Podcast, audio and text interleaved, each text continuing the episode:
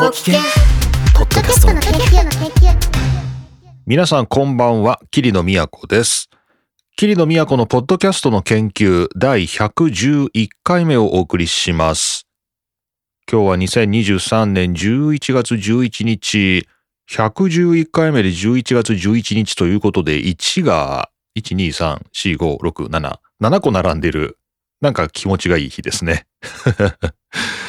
えー、キリノは朝新型コロナウイルスのあのワクチンですね。ワクチンを打ちまして、もうなんだかんだしてる間にもう今日夕方になってしまったという感じで、ああ、これはね、寝る前にポッドキャストを撮っておこうという感じで、今日はこんばんはとご挨拶させていただきました。さて、一つ目のポッドキャストに関する話題は、こちら、A キャストリサーチが、えーポッドキャストは信頼されるメディアであるというね、調査結果を出していますので、これをちょっと見ていこうと思います。えーアメリカではね、あのーこれ別のまたアンケートで、ポッドニュースが紹介してるんですけど、主要なメディアを信用できないと。こう何かこう視聴者をコントロールしようとしているのではないかていうね、ミスリードしようとしているのではないかっていう、そういう意識がこう視聴者にあるらしく、その割合が5割を超えていると、なんかミスリードしようとしているんじゃないのかっていうふうにね、メディアを疑っている人が5割を超えているというような状況がある中で、この調査は、えーポッドキャスターとかですね、YouTuber とかね、そういう人たちを含めて、どれが一番あなたにとって信用できますかっていうのをね、A キャストが調査したっていうものになります。ただですね、これよく見てみますと、えー消費者、コンシューマーというのを対象にしてて、あのー商品を買うときですかね。えー商品を買うときにどのメディアの誰を一番信用しますかっていうね、基本的にはそういう調査になってますんで、あの、決してあの政治とか外交とかですね、経済とかそういう、まあ、いわゆる社会のニュースに関して、どれを信用するかという調査ではなくて、基本的には商品を買うときにどれを一番信用するかっていう、まあそういう調査になってますんで、まあ、ちょっとね、あのまあ、そこのとこ割り引いて見ていかなきゃいけないんですけど、まあ、それはそれで面白いんで、ちょっと見ていきたいと思います。えーポッドキャスティング・ア・メディア・オブ・トラストっていうね、ポッドキャスト、えー信頼のメディアっていうですね、そんな調査が、まあ、この A キャストからリリースされています。で、えっ、と、この資料ではですね、わずか3枚しかないんですけど、えー調査的には、2023年から、えーワンプラスというこれはオンラインなんですかね。オンラインで調査したもの。で、サンプル数は451人。うん。で、16歳から70歳の人がそこに含まれていると。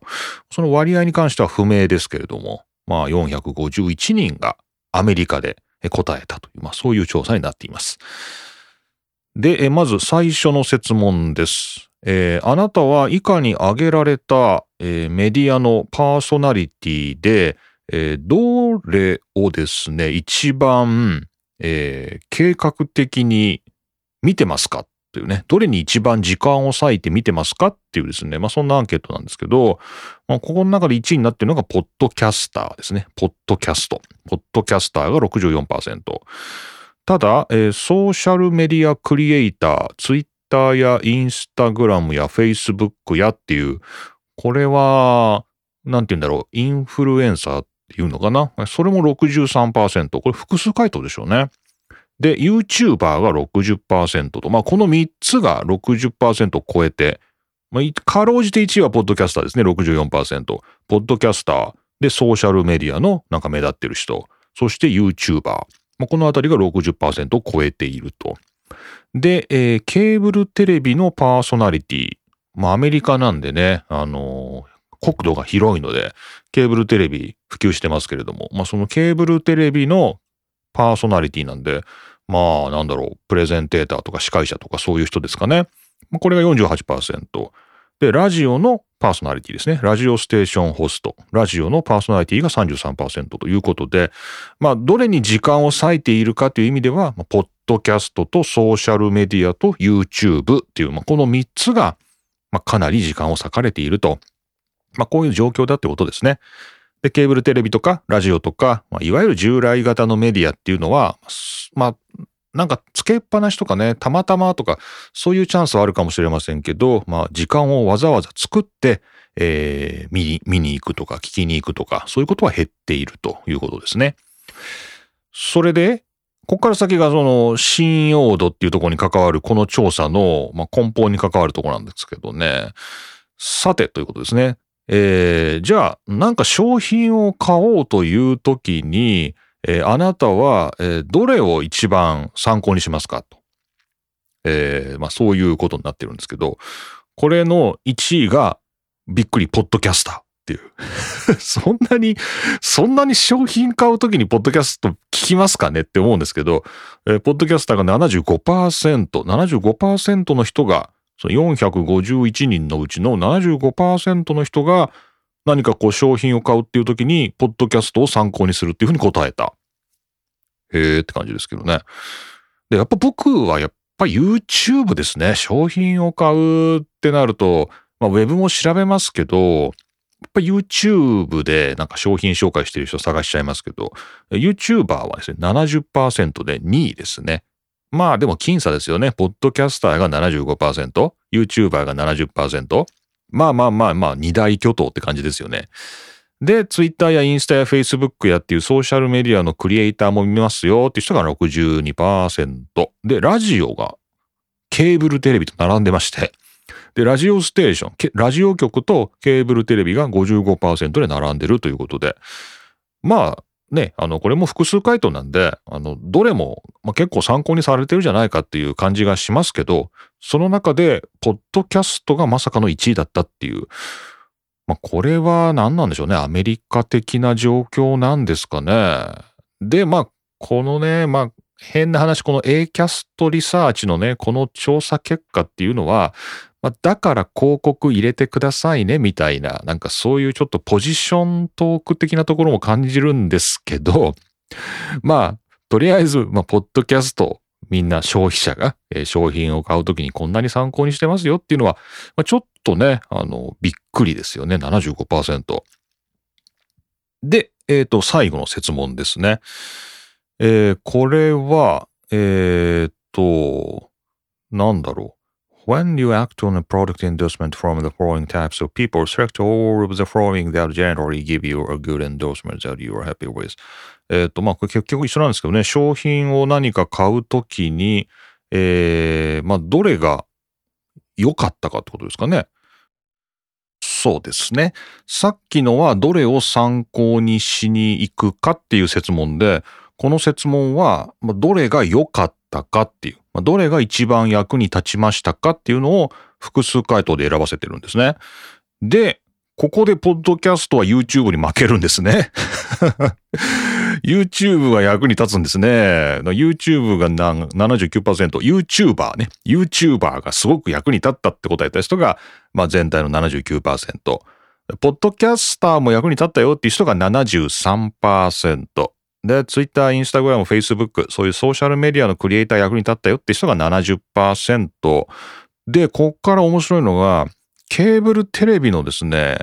えー、パーソナリティ、ケーブルテレビ役に立ったっていう人も、ソーシャルメディアと同じ70%いるっていう、このなんだろう、複数回答でっていうことなんですけど、もうソーシャルメディアもケーブルテレビも結構役に立ってるよっていうのが並んでるの面白いですね。で、ちょっと一歩引いてラジオステーションですね。ラジオ局が55%ということで、まあこれ商品紹介に関してはあんまりラジオは役に立たなかったかなっていうふうに考えている人が多いみたいですね。ということで、えー、まあ非常にざっくりした、まあもっと詳細な調査なのかわからないんですけれども、この A キャストリサーチが出しているポッドキャスティング信頼できるメディアっていうね、この調査はわずかこの3枚のスライド 3枚のスライドと、あと1枚は、あの、最初にご紹介した、あの、サンプル数451っていうですね、あの、その、調査手法に関するものなので、結果に関してはこの3枚しかないんですけれど、まあなんかちょっと面白いっちゃ面白いですよね。ちょっと霧の敵面白ポイントなんですけど、あの、ポッドキャストっていうのが、あの、まず商品紹介のメディアであるっていう、その認識がなくないですか？なんかあんまないんですけど、こう、アメリカ的ななんか文脈なんですかね？でもなんか確かにでもあっていい気はしますよね。YouTuber は、その商品紹介っていうのが成り立ってるわけだから、まあそれはもちろんあの広告がついたり、まあなんかコラボしたりね、メーカーからの提供があったりとかっていろんな形があるんでしょうけど、なんかでも、まあ、確かに、ポッドキャストで商品紹介あってもいいよなとは思いました。なんか全然今ね、僕の あんな頭の中にはないですけど、そういうポッドキャスト聞いてないし、でもなんかこうガジェットもですし、まあ食品でもそうだし、まあなんか特化したね、ジャンルで商品紹介するのっていうのはまあ、まあ別に日本語でもあってもいいよなとは思いましたね。うん。なんかね、ちょっと意外ですけどね、そのね、商品紹介でポッドキャスト参考にするっていうのはね。で、あの、まあ、もう一個面白いポイントとしては、まあ、ポッドキャストが確かに、あの、この A キャストが言ってるように、信頼されるメディア、まあ、特にポッドキャスターというね、まあ、こう人、人として上がってますんで、YouTuber とポッドキャスターを比べたときに、ポッドキャスターの方がなんとなく信用できる気がするっていう、あの、そういうイメージがあるっていうのは、わからなくはないなと。わからなくはない。でも、ラジオステーションホストっていう、こう、ラジオ局のこの DJ、パーソナリティもこの調査の中には入ってるんだけど、そのラジオ局の人ね、と話してる人と、ポッドキャスターっていうのを並べて調査したときに、ポッドキャスターの方が信用できる。まあその商品紹介という点でね、商品紹介という点で、ポッドキャスターの方が信用できるっていうのは、これは何なんだろう。だからラジオ局は、なんだろう、もう広告だっていうふうに思ってるってことなのかな。もうなんか全てお金が裏で動いてるみたいな。それに比べると、ポッドキャスターっていうのはもうちょっとなんかこう自分の中の声に素直に喋ってるんじゃないのかみたいな、一応なんかそういう幻想があるのかなっていうね。まあ幻想というとね、なんかね、そんなことはないんだみたいな話になっちゃいますけど、まだなんかこう、リスナーの側には、なんか、ポッドキャスターっていうものに対してちょっとなんかこう、理想みたいなのがあるのかなっていうのがちょっと面白かったですね。まあこれアメリカの話です。ただまあこの調査を背景にして、じゃあどんどんポッドキャストにも広告入れていきましょうみたいな話になると、まあ、結局このラジオ局の DJ と同じような感じになってくんで、まあ、どうせこれ全部広告企画でしょみたいな。ね、全部これ裏に企業がいるでしょみたいな、まあ、話になっちゃうと、まあなんかね、結局意味がないような気がしますけどね。はい。というわけで、このポッドキャストっていうのが信頼のメディアだっていうのはかなり A キャストリサーチのこれ煽ったタイトルだなという感じですね。中身を見ると決してニュースとかね、そういう世論を切るとかなんかそういうところでポッドキャスターが信用されているっていうわけじゃなくて、この調査ではあくまで商品紹介、ね、何かを買うときにどこを参考にするかっていう話なんで、まあ、少なくとも消費者っていう、まあ、グループからは、まあ、物を買うときには、ポッドキャスターは信用されているらしいと。わずかにですね、他のメディアと比べてわずかに信用されているらしいっていう、そこを楽しんでおけばいいのかなという調査でした。はい。というわけで、こちら A キャストリサーチの、えー、ポッドキャスティング、あ、メディアオブトラストっていうですね、2023年9月に行われた調査をご紹介しました。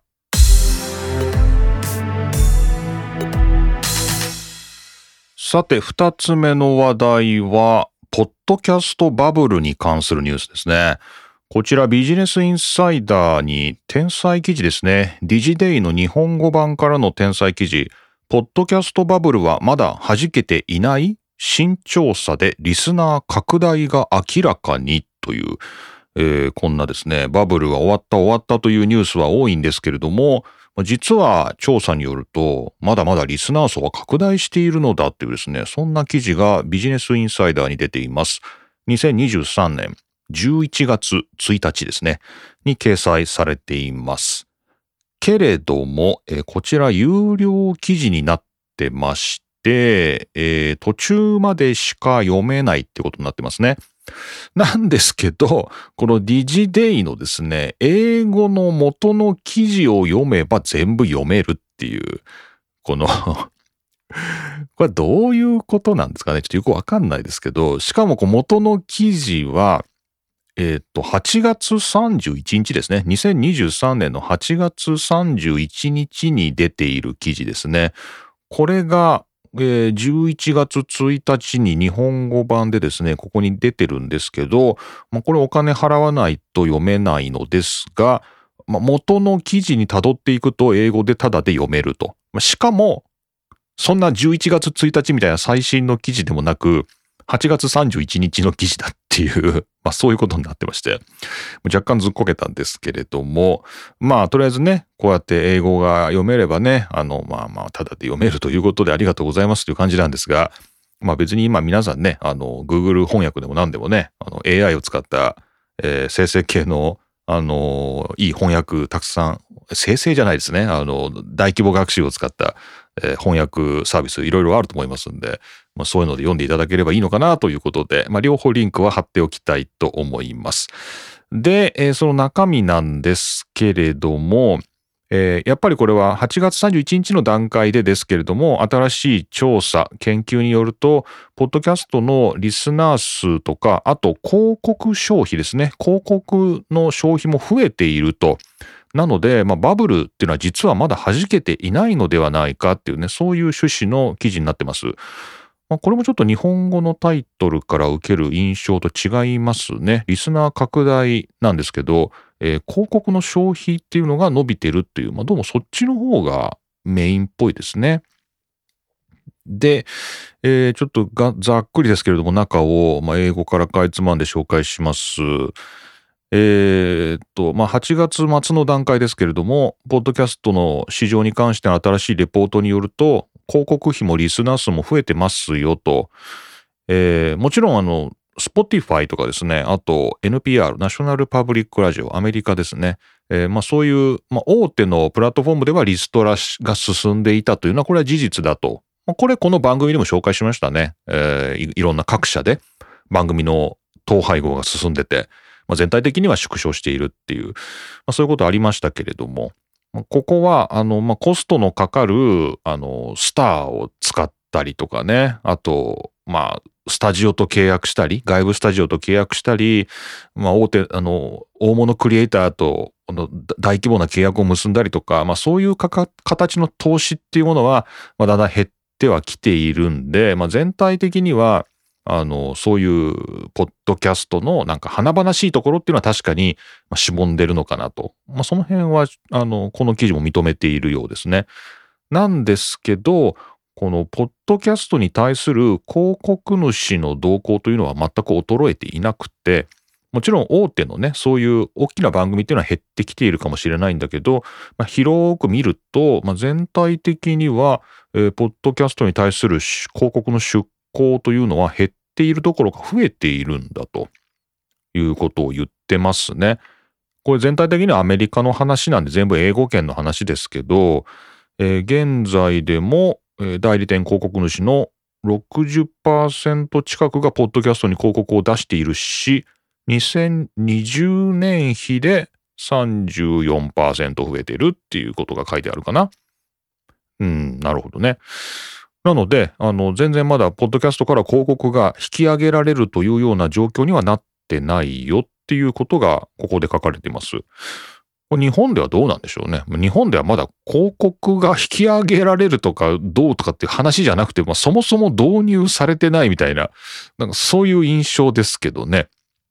この Spotify でもあの、まあ、もともとアンカーですけど、Spotify でもね、広告を挟み込めますよっていう、なんかそういう収益化のプログラムが、アメリカではね、英語のアメリカでは提供されてますけど、日本ではまあ、まだまだね、全然提供されないままですし、ちょっと日本語のね、日本語圏のポッドキャスターがね、広告費がまだ増えてるぞって言われても、あんまりピンとは来ませんけど、まあ全体的にはそういう増加傾向にあるんだよということですね。えー、それで、えー、リスナー的にはどうなんですかね？リスナー的には、えー、YouGov の調査だと、っていうふうに、まあこれまた別の調査を引いてるんですね。えー、アメリカのポッドキャストのリスナーは、えー、2021年から2023年にかけても増加傾向にあって、えーそのうちの4分の1は週に5時間以上ポッドキャストを聞くヘビーリスナーであるということで、まあそういった人も2022年が増えてますよと、まあそのようなことを書いてありますので、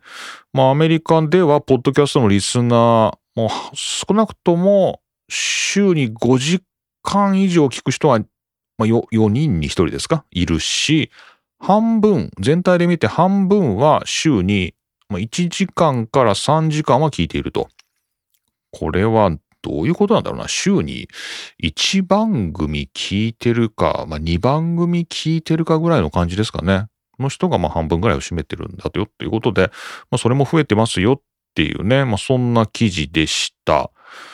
はい。まあ、つまり何なのっていう ことですけどね。まあ、ポッドキャスト、まあ、ポッドキャストのバブルが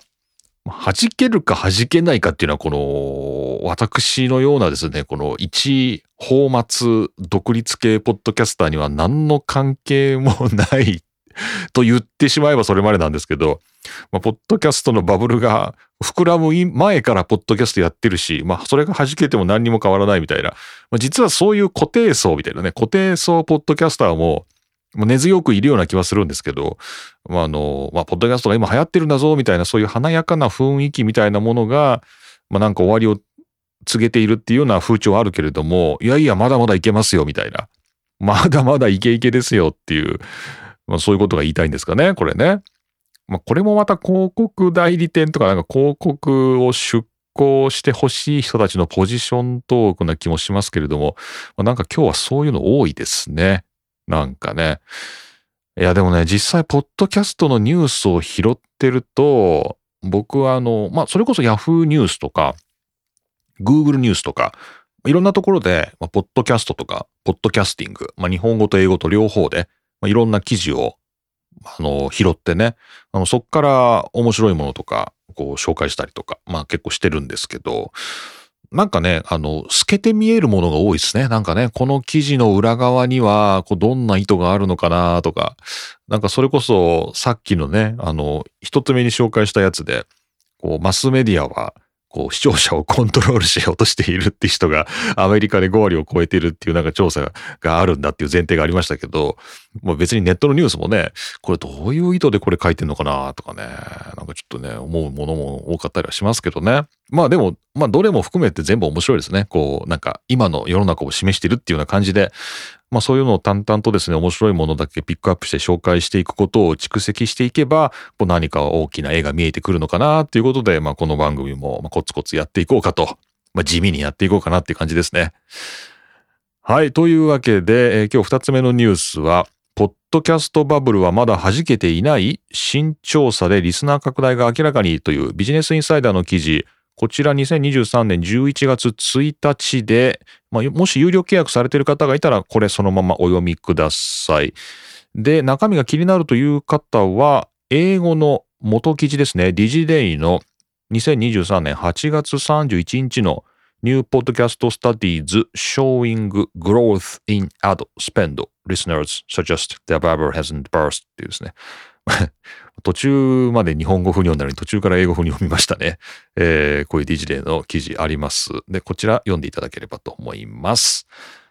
はい。というわけで、えーこの後はパーティータイムということで、ま、今朝、新型コロナワクチンを打ってきて、ま、若干低調なキリノですけれども、えー今日はお便りいただきましたね。えーっと、こちらは、えープラットフォームのなるみさんからいただきましたので、ちょっとそれを紹介していじりながら、皆さんで楽しい時を過ごしたいと思いますんで、ぜひお時間のある方、このままパーティータイムもよろしくお願いします。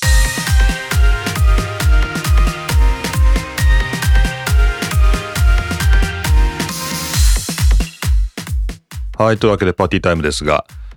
言いましたよね、オープニングで僕、あの、今朝朝8時半に新型コロナワクチン打ったっていう話、したかな？なんかもう危ういな。記憶が危ういんだけど、20分前のこと覚えてないんですけど、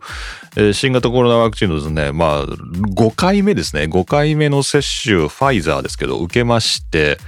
なんか今日はそのままなんかソファーでのんびりしてましたね。まあ、お昼ご飯ぐらいはレトルトカレー温めて食べましたけど、それが良くないのかな？なんかこう、ちょっとこう、炭水化物取りすぎというか、糖質を取りすぎたっていうか、なんかそれでだるかったのかななんか一日今日ソファーに寝っ転がって昔の F1 見てましたね。はい。えー、で、まあ今4時を過ぎましてね、夕方4時を過ぎまして、やっと灰出てきて、ああ、今日のポッドキャストの研究取らなきゃなっていう感じで撮ってるっていう。これでなんか今日一日何かを成し得た気がして、なんかね、気持ちよく一日を終えられそうですけれども。はい。えーと、それでね、お便りいただきましてありがとうございます。こちらメッセージいただいてます。えー、プラットフォームのなるみさんです。ありがとうございます。このプラットフォームね、あの、この番組でも、あの、コラボさせていただいたり、まあ、たびたび言及したりしてますけれどもね、ポッドキャスト、えー、石橋さんとなるみさんがやってるポッドキャストおすすめです。ぜひ聞いてみてください。えー、プラットフォーマーズのなるみさんです。ありがとうございます。愛知県にお住まい。キーリの先生、今週もお疲れ様でした。お疲れ様でした。毎週先生の配信を聞きながらプラットフォームの収録に向かうため頻繁にお名前を出してしまいすいませんっていう。ありがとうございます。あのプラットフォーム聞いてるとあの桐野先生がって言われるとビクッてする。いやいや嬉しいですけどね。ありがとうございます。えー、先週の配信を拝聴し偶然にも同じ電気グルーヴのライブ会場にいらっしゃったとはっていうこれびっくりですけどね。と言っても私は出張帰りでキャリーケースを引きながらワンチャン物販買えないかなとライブ終わりの人混みを逆流し残りがお買いで帰ってきただけでしたという。まあ、結果はそのねあのプラットフォームの方でお話しされてましたけれども物販には入れずそれ入れないよねそれは入れないんですけど、物販買えず、まあ、結局ファミマで黒ラベルを購入して帰りましたということですね。まあ、こういった近くて遠い距離感も良いものだなと思いました。いいですね。えー、コロナや、えー、滝、ピエール滝さんのもろもろ、そして数回の名古屋飛ばしの影響からか、イエロー、ああ、だいぶ前ですね。イエロー販売時のツアー以来行けていません。ぜひまた行きたいものです。というわけでお誘いお待ちしております。と。えー、暑いのか寒いのかわからない日々が続きますが、どうぞお体ご自愛ください。長文失礼しました。ということで、プラットフォームなるみさんからありがとうございました。電気グループは名古屋を7年か8年ぐらい飛ばしてたっていうふうにね、MC でも話してましたけれどね、えー、もうなんか心を入れ替えての毎年来ることにというか、毎年というかね、毎ツアーごとに名古屋には来ることにしたらしいんで、じゃあちょっと次は成美さん誘っていきますか。でもあれですよね、会場内では別行動ですよね、これはね。ねえ、あの行って思ったんですけどね、あの、一人で来てる人も結構いますね。やっぱね。やっぱ年配の方というほどではないんですけど、まあ若い方でも年配の方でも、まあ誘い合って来てる人もいれば、一人で来てる人も、まあ、結構目立って、まあ、僕結構ライブはもう最近ずっと全部一人で行ってるんで、まあぼっち参戦が多いんですけど、なんかね、その一人で来てる人とのなんか連帯感が生まれることもありますよね。なんかそういうライブ行くとね。今回の電気グルーヴなんかは、あのー、まあ、どれぐらいかなまあ、会場が6割埋まったぐらいのタイミングで僕入っていったんですけど、で、ちょっとね、あの、まあ、後ろの方に控えめにいようかなと思って、あんまりこう前にグイグイ行かずに、ちょっと後ろの、後ろ目のところに、まあ、とりあえず陣取ったんですけど、まあ、そうしたらまあ周りにもまあ結構人がパラパラいたんだけど、みんな一人でしたね。そうちょっと一歩引いてみたいなところは一人が多いのかな。まあね。で、その一人同士でね、あの、お話しされている方とかもいましたけど、だから最初連れかなと思ったんですけど、あの、終わったらみんなバラバラに帰ってったんで、あ、みんな一人だったんだと思ったんですけど、まあまあ、会話されてる方もいましたけど、あの、まあ一人で待ってる方もいて、まあ僕は一人で踊って待ってましたけれどもね。はい。えー、でもなんかこう、ライブが始まってね、こう盛り上がってきた時に、ちょっとこう、顔を見合わせるタイミングというかね、ちょっとお互いにこう、距離を確認するような感じの、こう、顔を見合わせた時に、にこう、笑顔を交換したりとかね、なんかね、そういうちょっと一期一会なコミュニケーションっていうのも、こう、やっぱ現場ならではだなって思いましたね。まあ、こういうのがね、ポッドキャストの場合はね、こう、リスナー同士が横でね、顔を見合わせてグッジョブとかそういうことはできないんで、その辺が課題ですよね、ポッドキャストのね。こうラジオだと、最近コミュニティ FM さんとね、まあなんか、懇意にしているというか、まあ仲良くさせていただいているつもりでお仕事してるんですけど、やっぱりツイッターですね、X、ツイッターっていうのがものすごい大きなメディアで、生放送でやってるラジオだと、そこでね、この X 上でリアルタイムにリスナー同士のコミュニケーションが生まれてますからね。まあ、あれがかなり大きいんですよね。そういったものが、YouTube ライブであれば、またコメントでということですけど、時差で聞くポッドキャストっていうのはもう本当にこうリスナー同士とのこの空気をこう感じないというか、